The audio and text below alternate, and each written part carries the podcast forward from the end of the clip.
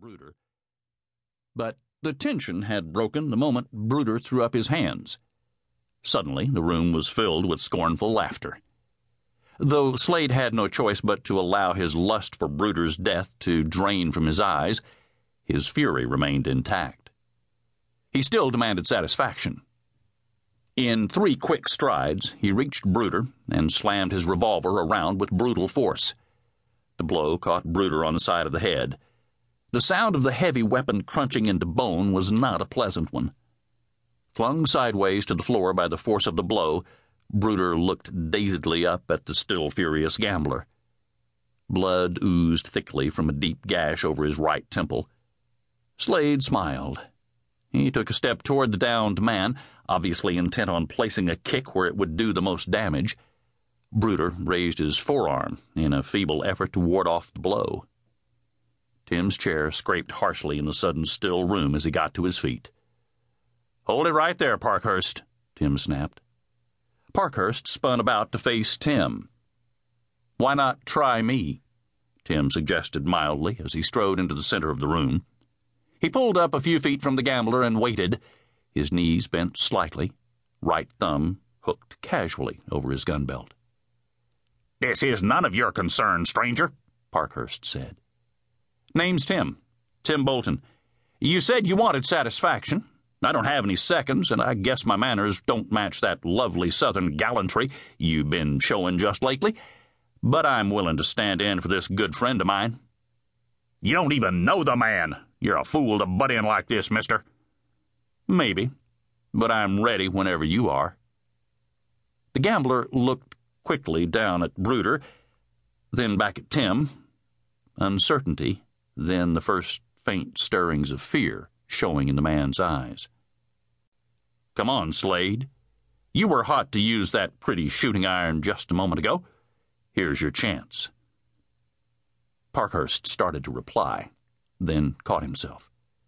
The gambler saw the eager eyes now focused on him. This time, they were revealing the same lust for blood he had directed at Bruder only a moment before. Parkhurst squared his shoulders. He was an extremely handsome man with a thin, aquiline nose, high cheekbones, a well-cared-for mustache, dark eyes, and a full head of dark hair. He was wearing a long, immaculate frock coat and tan trousers that followed closely the line of his calves until they tapered snugly about the instep of his highly polished boots. Everything about the gambler gleamed. Yet, to Tim, the man was an abomination. He had seen too many fun-loving cowboys at Trail's End fleeced by men of this gambler's stripe. With a shrug, Parkhurst turned and walked back to the bar. "Later, stranger, later. You'll get your turn, I promise you." Once, as a boy of 8, Tim had witnessed a drayman flogging his horse unmercifully, while the poor laboring brute tried frantically to haul an overloaded wagon out of a deep mud hole. The horse's eyes were starting from his head in terror, his muzzle laced with lather.